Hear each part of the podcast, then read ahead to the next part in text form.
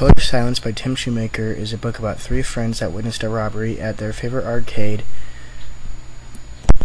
called Frankenstein's. The robbers were robbing the safe upstairs, and the Cooper, the main character, took the hard drive from the camera so he could have proof of the robbery. The cop, one of the robbers, heard him and tackled him but there were lots of people around. So he just whispered in his ear, "If you don't put the hard drive on the tower at the at the park, I have your house key. I will kill your family." So the robber was also wearing a cop uniform. The next day at school, there was a detective there and he was talking to the kids, and he sounded just like the robber that tackled Cooper, and said some of the exact same things.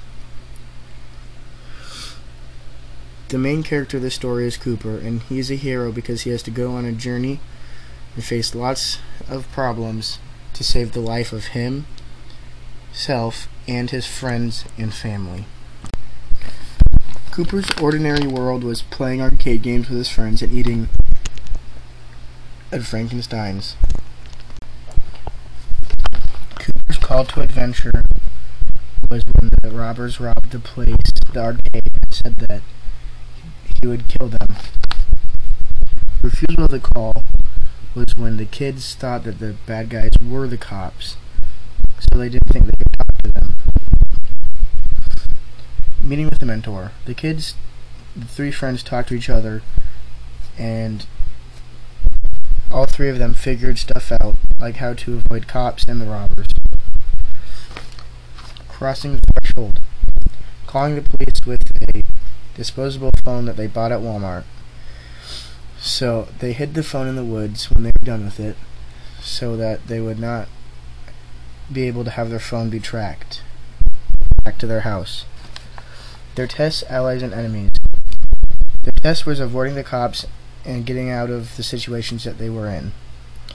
The enemies were the robbers, who would chase them and try to get the hard drive back.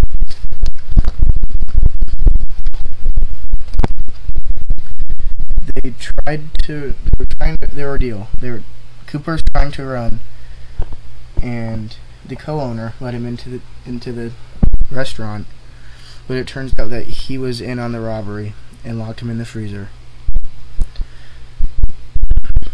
Cooper built a wall of boxes that were full of hot dogs and beef, so they would, if they shot at them, they would not be able to come in.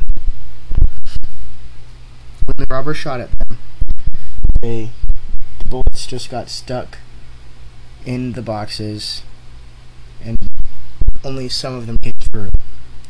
They also tied the door shut with their belts. Return with the elixir. The co-owner got away, but the two other robbers got caught outside of the restaurant.